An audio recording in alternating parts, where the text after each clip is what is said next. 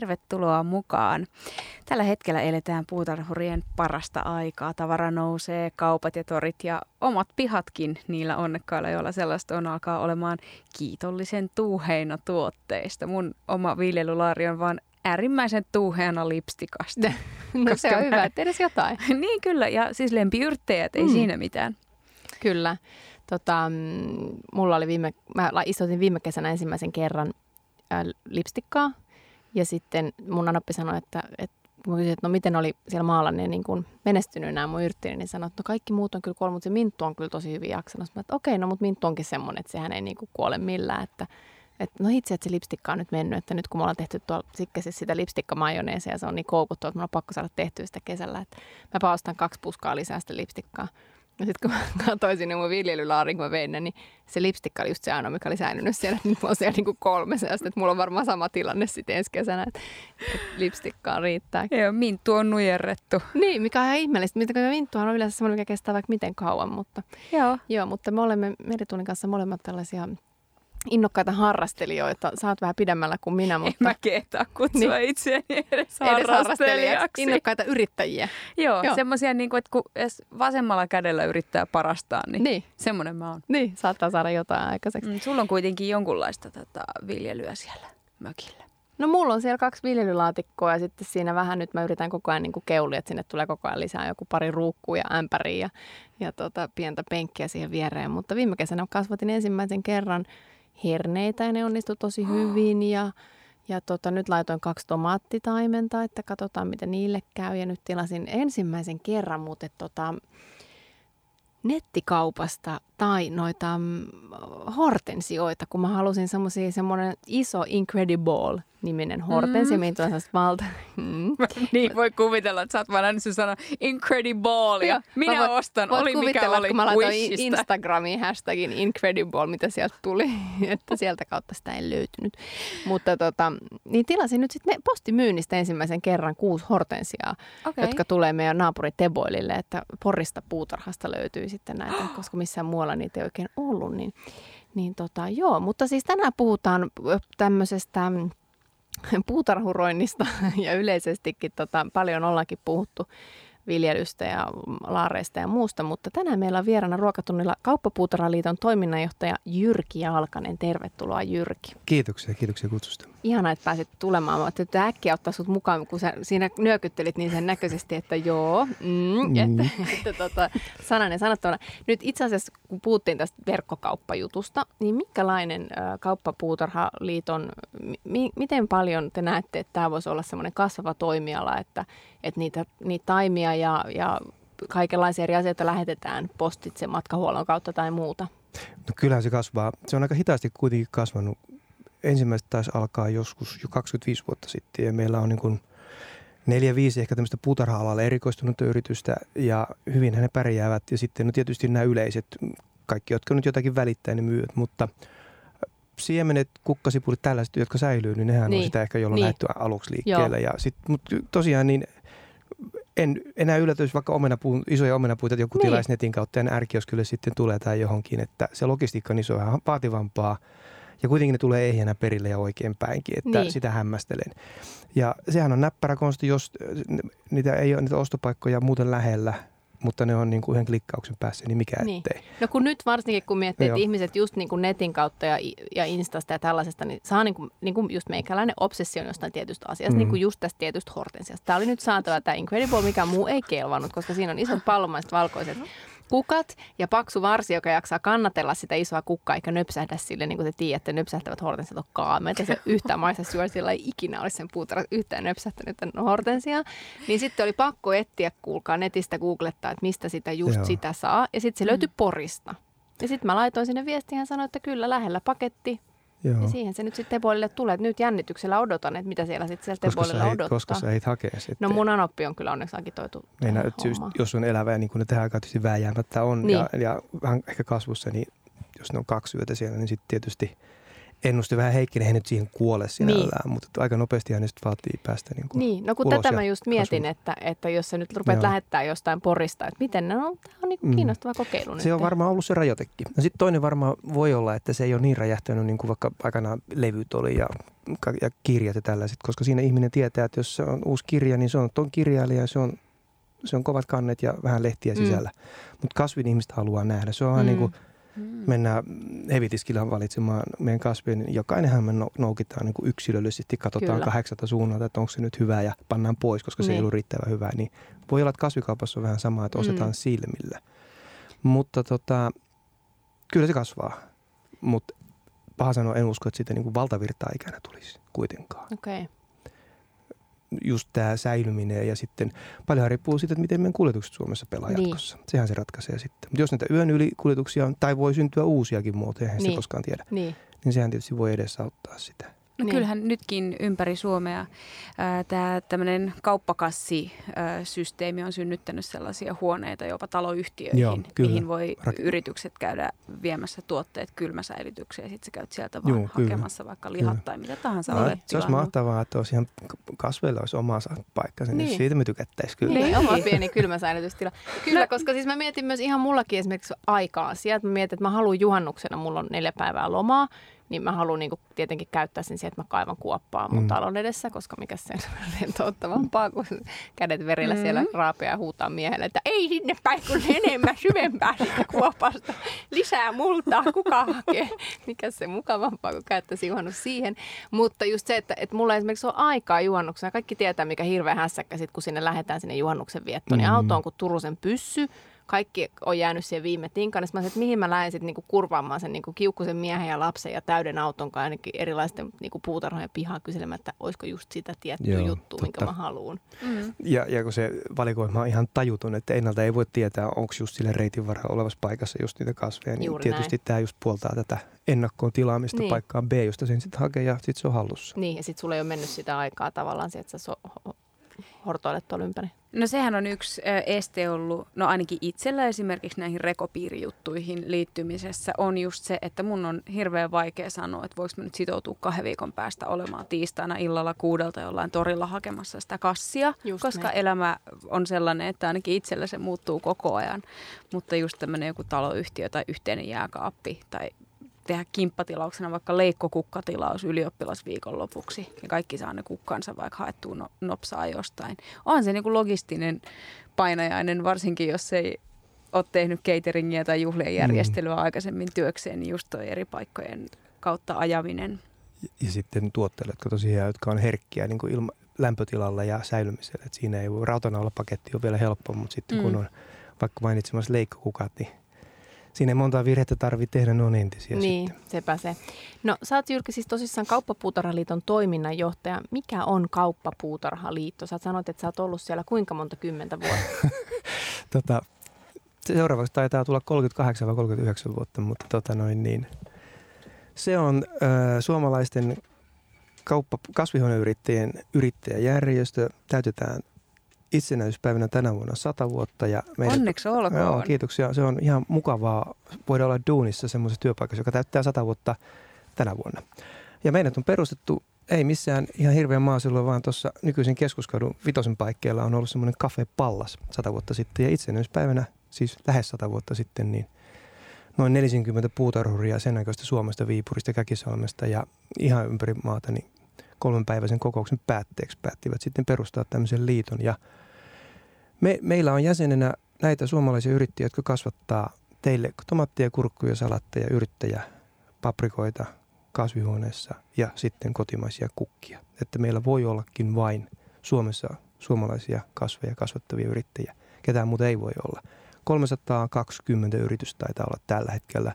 Eteläisin on tässä Karjaalla ja pohjoisin on Ivalossa ja kaikkialla sillä välissä.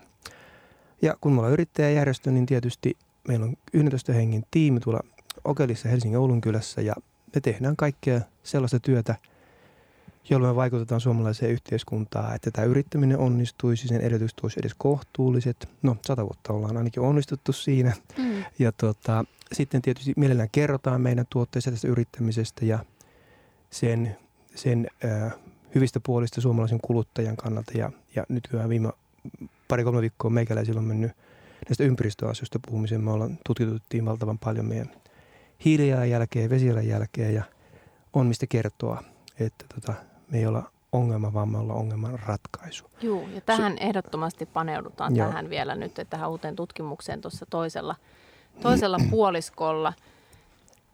Tota, kuinka isosta alasta on kyse? Kuinka paljon sanoit, että yrittäjiä oli semmoinen kolmisen sataa, mutta kuinka monta Kol- ihmistä tämä työllistää? Noin viitisen tuhatta ympäri vuotta, tai H T V, henkilötyövuotta näistä kertyy. Tässähän aikaisemmin oli erittäin vahva kausivaihtelu, mutta sitten kun noin kolmekymmentäviisi vuotta sitten opittiin ja monien sattumien summana ryhdyttiinkin viljelmään ihan ympäri vuoden ja kuluttajat vastasivat siihen hakemalla tuotetta kaupasta ja sitten niitä viljeltiin lisää ja ne taas haettiin kaupasta, niin silloin tämä on tasaantunut, mutta noin viisituhatta henkilötyövuotta tämä toimiala työllistää. Ja sitten jos mitataan vielä yhdellä kahdella luvulla, niin alan liikevaihto on noin kaksisataaseitsemänkymmentä miljoonaa euroa ja sitten niin kolmesataaneljäkymmentäkaksi hehtaaria, joka on semmoinen reipas eteläsuomalainen peltoaukio, niin siihen mahtuisi kaikki Suomen kasvihuoneet, joilta valmistuu noin sata miljoonaa kiloa näitä vihanneksia vuodessa. Huhhuh. Et se on aika, aika tehokkaalta aika kuulostaa. Kyllä. Aikamoista. No, tota, sä sanoit tosissaan, että sata vuotta on ollut tämä liitto olemassa, Kauppapuutarhaliitto, ja, ja tota... että viljette tomaattia ja paprikaa ja kurkkua. Ja tämä varmaan onkin se tavallaan se käsitys, mikä meillä on. Että se on vähän semmoinen niin kuin vanhanaikainen ala. Mitä sä luulet, kuinka paljon on tulossa nuoria yrittäjiä puutarha-alalle? Ja, ja millä niitä voisi, heitä voisi houkutella enemmän? Mä mietin niin kuin esimerkiksi vaikka Pohjois-Amerikassa, missä tällä hetkellä on tämmöinen niin kuin maallemuuttoliike tapahtunut. Ja siellä on niin kuin nuoria trendikkäitä tyyppejä tekemässä niin kuin ei vaan niitä tomaattia ja kurkkuja, vaan jotain vähän erikoisempaa. Onko liikehdintää tämmöiseen Suomessa? Saisi olla paljon enemmän. Tämä on ihan globaali ilmiö. Mä olin viime viikon Hollannissa useamman päivän. Siellä oli yksi maailman suurimpia tänä alla ammattiväen tapahtumia. Useita seminaaria kuuntelin ja kuulin siellä, että kasvihuoneyrittäjien E U-keski-ikä on kuusikymmentäkolme vuotta. Apua. Niin se on minustakin aika paljon, Kyllä. kun minäkään, minäkään en ole vielä niin paljon. Mutta tota, on se Suomessakin yli viisikymmentä vuotta ja se on huolestuttavaa, mm. että toki saisi tulla nuoria alalle. Ja ehkä se on, pitää katsoa peiliinkin, että me ei ole riittävän paljon kerrottu, että sehän on ihan kaikkea muutakin kuin vain sitä viljelyä, että mehän ollaan niin kuin hirmuisen high-tech-ala. Ja, ja esimerkiksi tuolla Amsterdamin RAI messukeskuksen näyttelyssä, jossa olin, olin, olin käymässä nyt kesäkuussa, niin siellä oli viisi vai kuusi suomalaista yritystä, jotka vie maailmalla, vievät maailmanlaista tätä teknologiaa, jolla viljellään maailman korkeimmat sadot per neliömetri. Okay. Et me ollaan siinä niin kuin maailmanjohtava. Ja se on ihan sen takia, että me osataan käyttää ledejä, me osataan käyttää tietokoneita, ollut viisikymmentä vuotta, neljäkymmentä vuotta käytössä ja, ja niin edelleen. Kaikki siihen liittyvät. Se on, se on hyvin kiinnostavaa, että jos, jos ihminen on kiinnostunut ruuasta, käsillä tekemisestä tai jos hän on kiinnostunut tähän liittyvästä teknologiasta, niin se on hyvä ala. Ja hyviä ansaintamahdollisuuksia ehdottomasti. On paljon yrityksiä, joissa jos ei välttämättä aina ole, siellä on seitsemättäkin polvea, ku, ku, kuudetta polvea ainakin, ei välttämättä ole jatkajia, mutta ne on hyvässä iskussa olevia yrityksiä ja siellä on maaseutumaisia. No kyllähän meidän kaikki Suomesta on kaupunkia, kahdeksankymmentäviisi prosenttia Suomen pinta-alasta taitaa olla kaupunkia, niin siellä on hyviä kyllä työpaikkoja. Että kyllä, kyllä me ollaan tehty paljon, että me saataisiin nuoria kiinnostumaan alalle kouluttautumaan ja sitten alan yrityksiin töihin. Mutta ei välttämättä tarvitse olla alalta. Ja se on oikeastaan hyvä vaan, että tulee alan ulkopuolisiakin, jotka kyllä oppivat alan.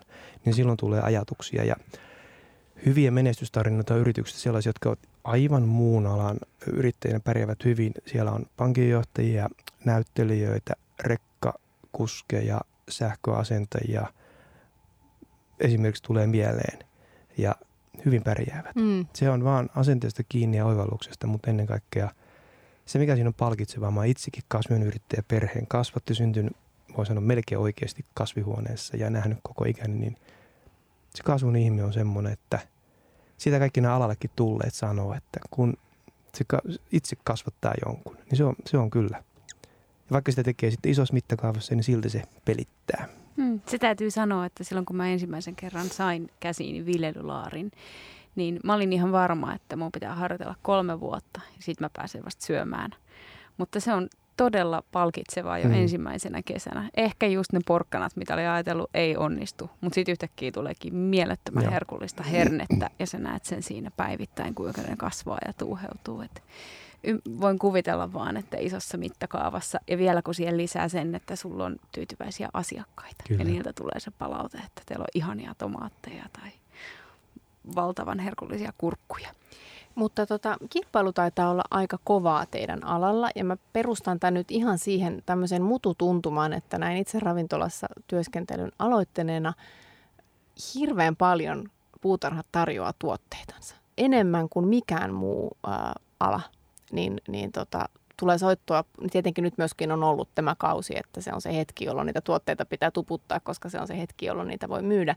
Mutta on ollut ilo nähdä se, että kuinka paljon on pieniä puutarhoja, jotka soittaa, että hei, me viljellään osterilehteä tai meiltä löytyisi parsan versoja tai mitä te haluaisitte, että me viljellään, me voidaan laittaa teille jotain juttua, mikä on ollut niin kuin tosi ilo nähdä, että, mutta sehän myös tietenkin tarkoittaa sitä, että ala on kovasti kilpailtu, että sieltä on pakko niin kuin ottaa se puhelinsoitto ja sitten vasta, että hei mä soitin sulle viikko sitten, sä et ole laittanut tilausta, missä mättää. Siis tosi iso, ilo kuulla, että noin on ja totta kai siis tämä on todella rajua kilpailua. Meillä on niin kuin raja, raja auki Portugalista Petsamoon, ei ihan, mutta kuitenkin, eli, eli koko maailman kanssahan nämä yrittäjät kilpailee ja öö, tuotanto on koko ajan siinä rajoilla näillä päätuotteilla, paljonko me suomalaiset syödään. Meillähän ei viedä näitä minnekään, että siinä me on oltu huonoja. Mm. Me ei ole osattu rakentaa vientiä ja sille voi olla, että on ylivoimaisia esteitä, onko se osaaminen tai onko se kerta kaikkiaan, että me ei vaan löydetä niitä vahvuustekijöitä, jotka suomalaiset pitävät tärkeinä. Mutta kilpailu on kovaa ja mistään ei ole pulaa. Ja tämä, nämä yhteydethän juurikin kertoo siitä, että haetaan lisää jakeluteitä, päivittäistavarakauppa, joka on aivan tietysti valtaosin myy nämä tuotteet kuluttajille, niin, niin, niin haetaan niitä. Ö, esimerkiksi ravintolat on hyvä kohde. Tietysti silloin määrät on pienempiä, mutta toisaalta voi tehdä korkea-arvoisempia tuotteita ja erikoistuotteita. Mm. Bulkkia ei varmaan kukaan lähde tuottamaan ja soittamaan, että nyt olisi regaalinen tomaatteja, niin. Otatko? Että se ei niin mene. Mutta, mutta yrittäjät on nimenomaan yrittäjiä, että ne on yrittäjähenkisiä. Ja kun heidän tulomuodostus lähes yksinomaan on vaan sitä tuotteesta eikä mistään muusta, niin pakkohan siinä noin on juuri toimia. Mm. Että ilolla kuuntelen tuota aktiivisuutta. Kyllä, se on ollut tosi ilo nähdä. Kuuntelet Ruokatuntia ja meillä on täällä Pipsan kanssa vieraana Jyrki Jalkanen, joka on Kauppapuutarhaliiton toiminnanjohtaja. Kuunnellaan vähän musiikkia tähän väliin ja sitten jatketaan aiheella kasvihuoneet, vihannekset, hedelmät ja mitä kaikkea Suomessa viljellään kasvihuoneissa. Ruokatunnilla mukana Anttonet Antton, Kauppahalli kaksikymmentäneljä ja Slurp. Ohitse. Meillä on Meritulin kanssa vieraana Kauppapuutarhaliiton toiminnanjohtaja Jyrki Jalkanen ja puhutaan maanviljelystä, kasvihuonekasvatuksesta, kaikesta mikä liittyy kukat, yrtit, vihannekset, kaikki mitä, mitkä kaikki toimialat liittyvät Kauppapuutarhaliittoon, Jyrki Jalkanen. No kyllä me on rajattu se alusta lähtien, että nämä mitä kasvihuoneessa kasvatetaan, eli, eli tosiaan niin tällä hetkellä Suomessa tomaatti ja kurkku on ne isoimmat, molempia reilu neljäkymmentä miljoonaa kiloa salatta ja vähän yli sata miljoonaa kappaletta vuodessa ja sitten jonkin verran kotimaista paprikaa ja, ja tota, pikkusen keväällä avomaan kurkkua. Mutta ei sitten taas tyypillisesti, kyllähän kasvihuoneessa voidaan ja hiukan villan keväällä näitä varhaisvihanneksia, porkkanoita, nippusipulia, kerakaaliakin ehkä vielä, se on, taitaa olla jo kohta menneen, menneiden vuosien juttu. Ja sitten kukat, niistäkin osa sesongeista. Nämä, mitä nyt touko-kesäkuussa ihmiset laittaa pihoille parvekkeelle, orvokit, pelarkonit, tällaiset parisataa eri nimikettä, niin ne on tyypillisesti kaikki Suomessa viljeltäviä. Niitä ei kannata kuskata Tanskasta tai Hollannista. Mm. Ja sitten siinä on vielä se, että niiden sesonki voi osua ihan eri kohtaan, mihin joku tanskalainen viljelisi. Tässä on kaksi edeltävää kevättä olleet toiset ääripäät. Yli viisi viikkoa on se sesongin ajoittumisen aikaero. Toukokuun alussa tai kesäkuun toisella viikolla, niin eli Vain. tarkoittaako tämä siis sitä, että Tanskasta tulee ne orvokit, mutta täällä on vielä niin kylmä, että niitä ei voi laittaa voi, voi, käydä, voi käydä niin, että nekin jopa paleltuu ja Joo. sitten taas tuo ongelma siellä pitää, mutta täällä suomalaiset yrittäjät ovat joustavia ja he katsoo säätiedotuksia ja odottaa, että joku päivä se mm. sesonkin alkaa ja sitten kun se alkaa, niin lyhimmillään se on Lapissa kahdeksankin päivää. Siis koko vuoden myynti menee kahdeksasta kymmeneen päivänä. Apua. Toki täällä etelässä se on sitten puolitoista kaksi kuukautta. Tyypillisesti vapusta juhannukseen sen väliin, että maa on hyvin erilainen. Huhhuh. Mua, mua kiinnostaa kuulla, että minkälainen on tämmöinen, jos voi jonkun tyypillisen ää, tota, kasvihuoneviljelijän päivän kulun päivän käydä kulun. läpi. Joo, niin, mistä voi. se alkaa? Riippuu vähän vuodenajasta. Mutta, mutta nyt, nyt kun no ollaan, tähän aikaa, kesä. Nyt ollaan sydänkesässä, niin nyt useimmilla on äh, sesonki kuitenkin jo selän takana. Eli, eli kukkapuolellahan se kevätsesonki jo alkoi helmikuussa viikolla kahdeksan. Eli silloin kun aika monet meistä on lomalla, niin he eivät ole lomalla. Silloin tulee taimet tai he kylvä, on kylvänyt taimet. Ja sitten siitä eteenpäin ei nukuta. Nukutaan vasta sitten, kun kasvit on myyty ja yleensä se on riippuen tästä kevään tulosta. Ja tänä vuonna oli varhainen kevät, eli Etelä-Suomessa niin kyllä kesäkuun toisella viikolla kukat suurin piirtein oli siirtynyt meidän kuluttajien iloksi. Nyt he nukkuu. Mutta tota noin. Sitten taas heinäkuusta sinne talveen niin on sitten, siellä voi olla muuta yritystoimintaa tai muuta viljelyä ja sitten var- valmistaudutaan siihen seuraavaan sesonkiin. Vihannesviljelmillä se on tasaisempaa. Et ennen oli selvästi niin kuin maaliskuusta syyskuulle, maaliskuusta lokakuulle viljeltiin, mutta nykyään sitten öö, isoin osa tuotannosta on ympärivuotisessa tuotannossa, eli vuoden jokaisena päivänä. Kyllähän siinä tavoitellaan ihan tavallista työpäivää. Jos ei ole mikään kiireaika, niin se alkaa kuudelta. Tuossa, kun olin hiljan olin Hollannissa käymässä, niin siinä lentomatkalla osui yksi tuttu tarhuri tuosta Kymenlaaksosta Karhulasta, niin kysyi hänen työpäivää, niin hän viideltä lähtee ensin kiertämään kasvihuoneet. Sitten kuudelta hän tulee kahville, kun silloin on sovittu, että vaimon kanssa käytetään kahvit. Ja seitsemältä tulee sitten työntekijät ja sitten on, katsotaan sen päivän työt. Niitä jatketaan niin kauan, kun töitä riittää, tai ainakin yrittäjäperä jatkaa, kun työntekijöillä tietysti on työaikansa, mutta sinne viiteen kuuteen. Mutta jos tarvetta on, niin kahdeksaan tai kymmeneen, ja se on tämän kevään ilmiö. Mm. Syksyllä sitten ei vastaavasti ole tällaista. Vihannesviljelmällä se on kuitenkin merkittävästi tasaisempaa, koska nämä, siellä ei ole niin vahvoja sesonkeja kuin kukkapuolella. Kukkapuolella on joulut, pääsiäiset, ystävänpäivät, naistenpäivät, lakkiaiset. Syyspuolella oikeastaan ei ole mitään. Siellä on isänpäivä, joka ei ole ihan niin iso juttu kuin tämä äitienpäivä. niin, niin se on niin kuin ennustettavampaa ja tasaisempaa ja ehkä tyypillisesti sitten niin kuin ihan työaikaan kytkettyä. Mutta tilastoissa kyllä niin yrittäjä tekee semmoista kolmetuhatta–kolmetuhattakaksisataa tuntia vuodessa. Kun me, jotka olemme palkansaajia, niin taitaa olla vähän yli puolet siitä se tyypillinen. Niin kuin tilastollinen työaika. Että onhan se kova homma.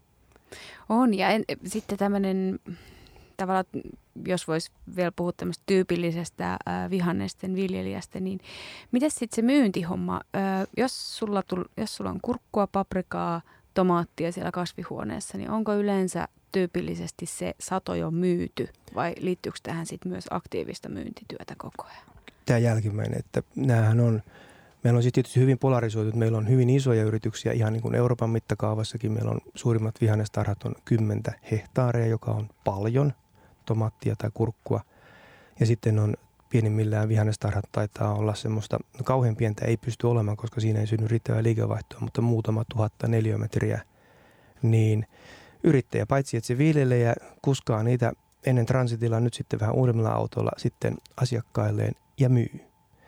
Eli osalla voi olla myyntisopimuksia, mutta ääriharvoin on niin, että kaikki olisi. Hän tietää, että kun hän sesonkiin menee, niin niillä olisi osoite. Niillä voi olla suunniteltu osoite, mutta se voi mennä siinä sitten kiville, kun ostaja ostaakin jostakin muualta. Eli tässä niin kuin kyllä markkinatalouden oppikirjojen, vapaan markkinatalouden, myyjien ja ostajan väliset markkinat toteutuvat niin kuin todella puhtaasti. Kuin myös hinnan määrittely sitten. Että kyllä se on, se on kovaa työtä. Mistä sitten johtuu, jos mietin näin markkinataloudesta, että, että kaikki kuitenkin sit tarjoaa aika paljon sitä samaa tuotetta? Tai tämä on niinku se käsitys, mikä mulla näin ulkopuolisena on, että, että just kun puhuttiin paprika, tomaatti, kurkku. Ja sitten se on se sama kurkku, se on se sama paprika, se on se sama tomaatti.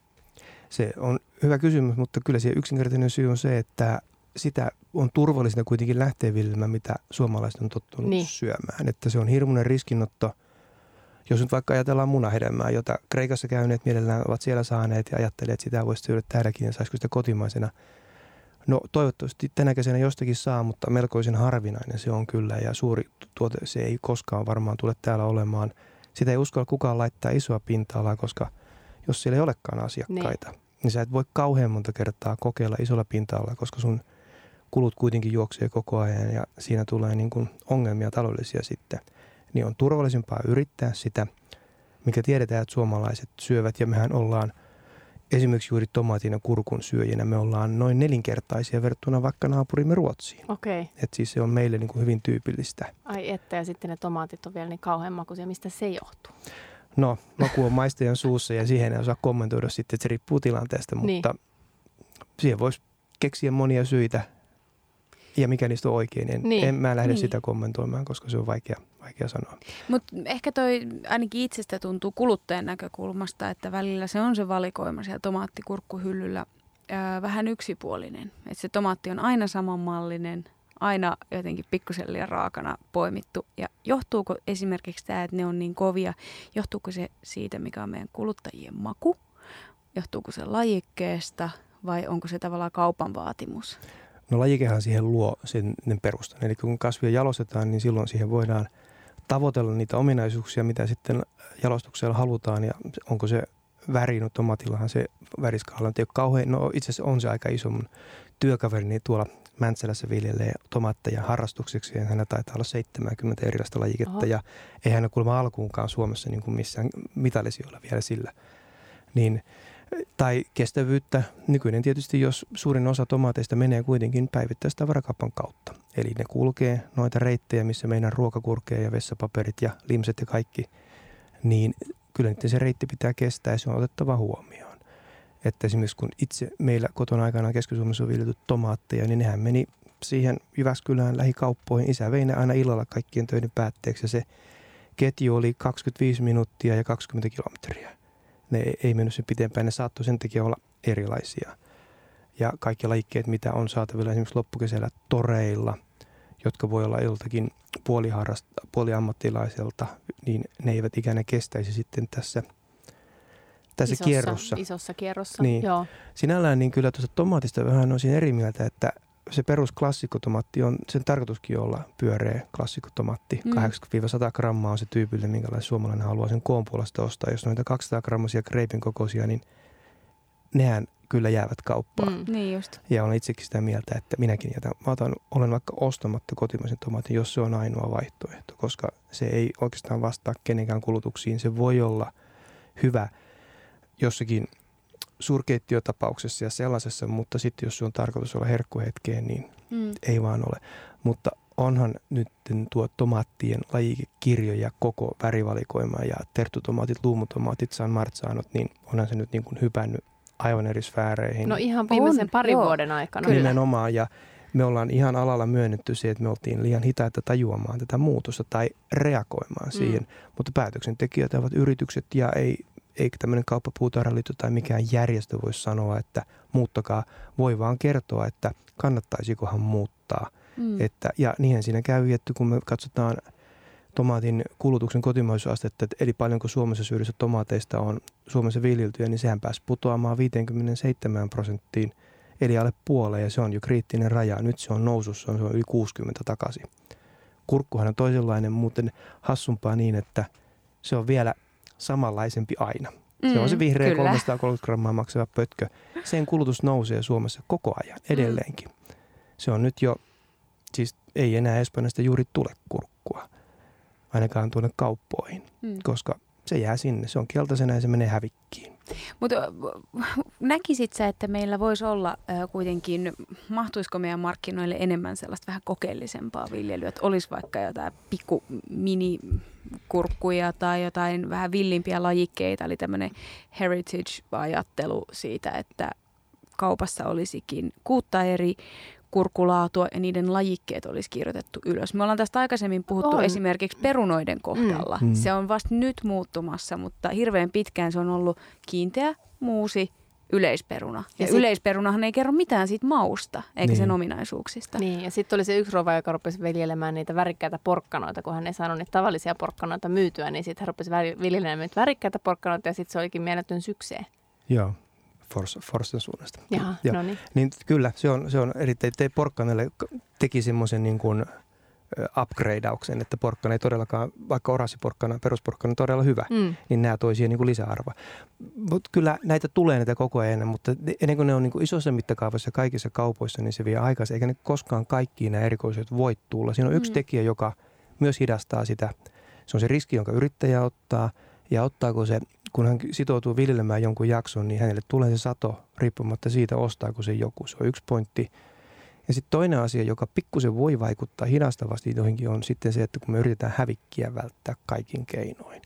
Ja nyt me ollaan niin kuin huippuhyvässä tilanteessa näillä, näillä perustuotteilla, että kotimaisesta tomaatista, kun ei mene prosenttiakaan hukkaan. Mm. Siis hävikki ei mene yhtään. Okay. Sen, sen, sen, jos kuulla. verrataan vaikka vesimeloni, josta menee heti kolmannes päältä pois, mm. se ei ole hävikkiä, mutta se on biojätettä. Avokadosta menee se murkula ja kuoret, se on kolmannes pois painosta. Siihen on kuitenkin kohdennettu kaikki ne viljelyn resurssit ja kuljettamisen resurssit. Niin näillä kurkku syödään jopa sen pieni napero Kyllä. melkein sieltä päästä, jos se on kotimainen. Ja se on säilytetty oikein, eli siinä muovissa. Ja siitäkin voidaan keskustella, minkä takia se on järkevää ja ympäristön kannalta ympäristöteko. Niin, niin sitten jos me pirstoudutaan paljon pieniin pakkauksiin ja jaetaan joka paikkaan, jos niistä jää yksi tai kaksi rasiaa ostamatta, niin se hävikki on, paitsi se on kallista, niin se on ympäristön kannalta huono kyllä, asia. Kyllä. Eli se vaan on niin, että kaikki ei tule koskaan olemaan kaikkien ulottuvilla. Ei. Se. Ja se totuus on se, että me ollaan tosiaan viisi pilkku kuusi miljoonan asukkaan maa, että me ei olla mikään tota, Kalifornian mm, eteläosa, missä, missä on farmers market on ihan eri asia kuin täällä, mutta, mutta aina sitä... Sen aina helposti unohdan itse, kun mä fiilistelen niitä valokuvia, mitä katselee amerikkalaisista ruokalehdistä. Eric Clapton siinä, anna sen kasvaa kyllä vain. Tänään puhutaan ruokatunnilla siis äh, Kauppapuutarhaliiton toiminnanjohtaja Jyrki Jalkasen kanssa kasvihuonekasvatuksesta. No ensimmäinen asia, mikä aina tulee jotenkin, on semmoinen, että oh, se on kasvihuoneessa kasvanutta. Mikä, mikä, mikä, minkä takia meillä on niin negatiivinen käsitys kasvihuonekasvatuksesta? Hyvä kysymys, mutta varmaan voi johtua siitä, että on ollut vaihe, jolloin me on jouduttu käyttämään, eikä tiedetty silloin paremmasta, niin energialähteenä öljyä. Hmm. Ja, ja se on kieltämättä historia, että näin on käynyt. Eihän sitä käy kiistyminen. Mutta siinä on, se on voinut ruokkia sitä ja se on jäänyt elämään sitten. Ja nyt sitten tietysti yksi, yksi kanava, joka sitä on niin kuin ylläpitänyt, on se, että kun googlaa, ja sieltähän ne löytyy historiasta sitten kaikki eri artikkeleina tai lehtijuttuna tai blogeissa ja niin edelleen. Sitten se, että kasvihuonevihannekset viljellään öljyllä. Mutta näyttäkää mulle yksikin semmoinen tarha, niin olisin kiinnostunut näkemään, koska tilanne on ihan radikaalisti muuttunut. Ja sen takia me on nyt sitten tutkituttu asiaa ja, ja, ja halutaan, haluttu kertoa, että voitaisiko vähän päivittää näitä tietoja.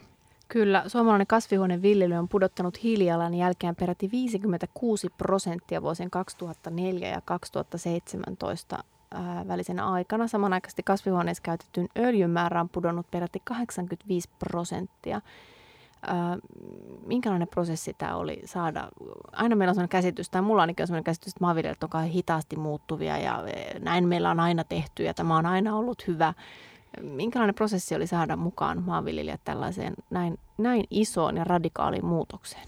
No yrittäjät tekee itse päätöksiä yrityksistään, mutta kyllähän siis kaikista voimakkain tekijä on ollut talous, eli yritysten kannattavuus. Ja energialla on se tyypillinen ilmiö ollut ja tulee olemaan, että sen hinta vaihtelee ja tässä on ollut, ja nyt voi sanoa onneksi, öljyn hinnassakin suuria vaihteluja tuolla aikajaksolla. Ja kun se kerran piikki menee jonnekin kipurajan yläpuolelle ja näkyy, että se on siellä, niin silloin tehdään investointipäätös vaihtoehtoiselle reitille. Ja se on ollut suomeksi onneksi puu. Meillä sitä puuta nyt sitten vähän kiistellään nykyään, että paljonko sitä on vai eikö sitä ole, mutta näyttää, että metsiä tuolla olevan. Niin haketta on jokaisen ulottuvilla ollut ja viime vuosina sitten ne peltoviljelytuotteinen osiot, joita ei voida käyttää ihmistä eläinravinnoksi, niin ne voidaan käyttää bioenergiaksi. Se on tullut mukaan. Ja sitten kun on siirrytty ympärivuotisen tuotantoon, niin sähkön käyttö on lisännyt ja se on korvannut öljyä. Eli yrityksille tämä on ollut niin kuin taloudellisen näkökulmasta niin kuin välttämätön ratkaisu, jotta he ovat pysyneet hengissä. Ja heillä on myös kaiken aikaa nyt tämän viidentoista vuoden kerrottu, että fossiiliset polttoaineet niin eivät ole hyviä asioita ympäristön kannalta. Ja nämä on vaikuttanut samaan suuntaan. Ja meillähän on noin kahdeksansataaviisikymmentä kasvuyritystä, niin yli seitsemänsataa on jo mahdollisuus käyttää kotimaista uusiutuvaa energiaa siellä tarhallaan. Se on varsin korkea osuus.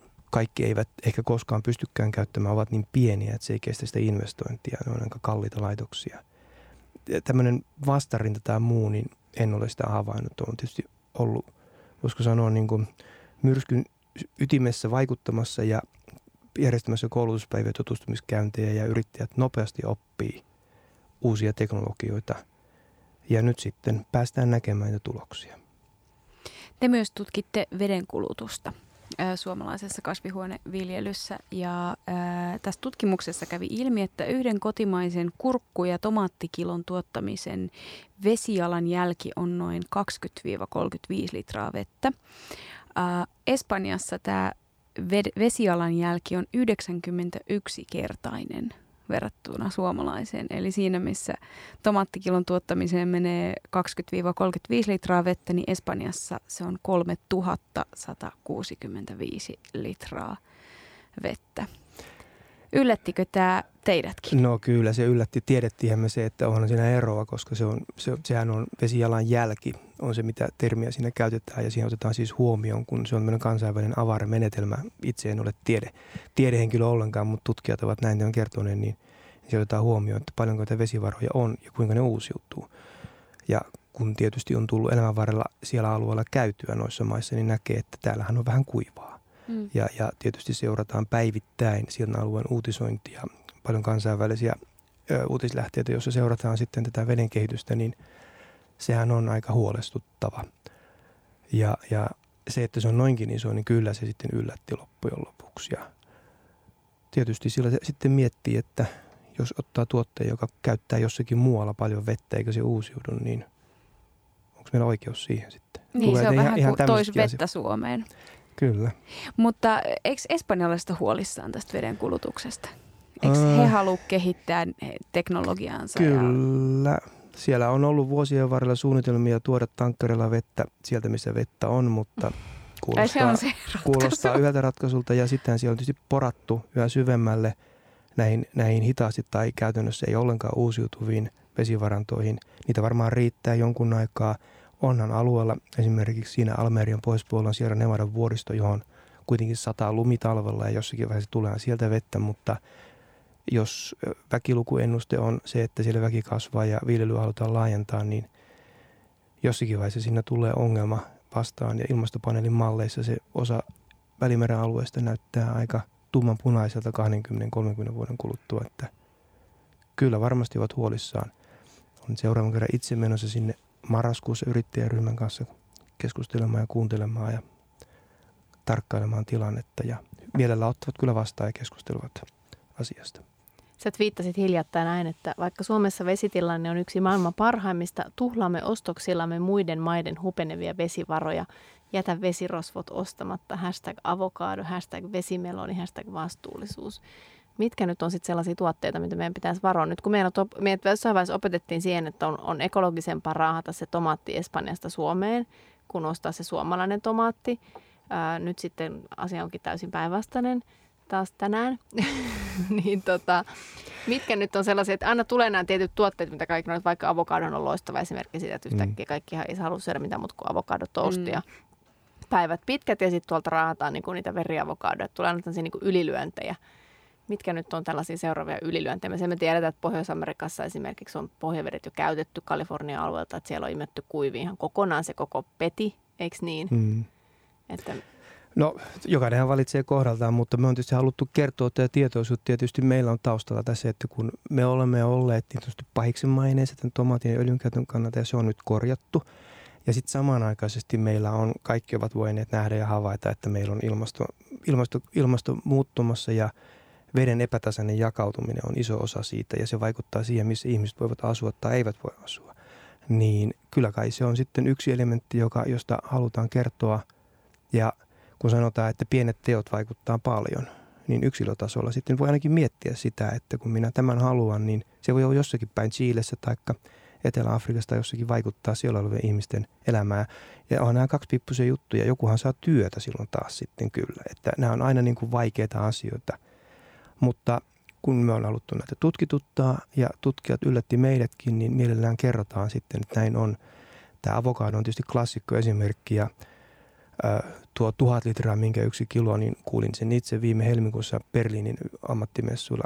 Maailman avokadon liiton toimitusjohtaja kertoo, että se on paljon pienemmin kuin luullaan, se on vain tuhat litraa. Mä katson niin kuin toisessa suunnassa, että se on jopa tuhat litraa, että hän vertasi sitten joihinkin lihataloustuotteisiin joiden, tai riisiin tai johonkin, joiden määrä on sitten monimoninkertainen. Niin. Mutta nämä on esimerkkejä, nämä löytyy hyvin helposti niin tieteellisestä julkaisusta nämä vedenkäyttömäärät ja jokainen sitten arvottaa niitä asioita, mitä tärkeänä pitää. Hmm. No jos kiinnostuit kuuntelija ää, näistä lisää, niin tämä tutkimus löytyy Kauppapuutarhaliiton sivuilta vastuullisuuden alta ja sieltä löytyy ilmeisesti paljon muutakin tietoa. Löytyykö se ihan esimerkkejä näistä hedelmistä ja vihanneksista? Ei, siellä, sinne on kerätty tutkittua tietoa ja nyt haluttu kertoa, miten me on Suomessa tehty pääasiassa niin, että Joo. varmaan sinne koko ajan lisätään aineistoa, että, mutta siellä on nyt semmoinen perussetti. Mahtavaa. Ruokatunti kiittää. Kiitos, ihanaa, että pääsit meidän vieraksi, Jyrki Jalkanen. Kiinnostava aihe.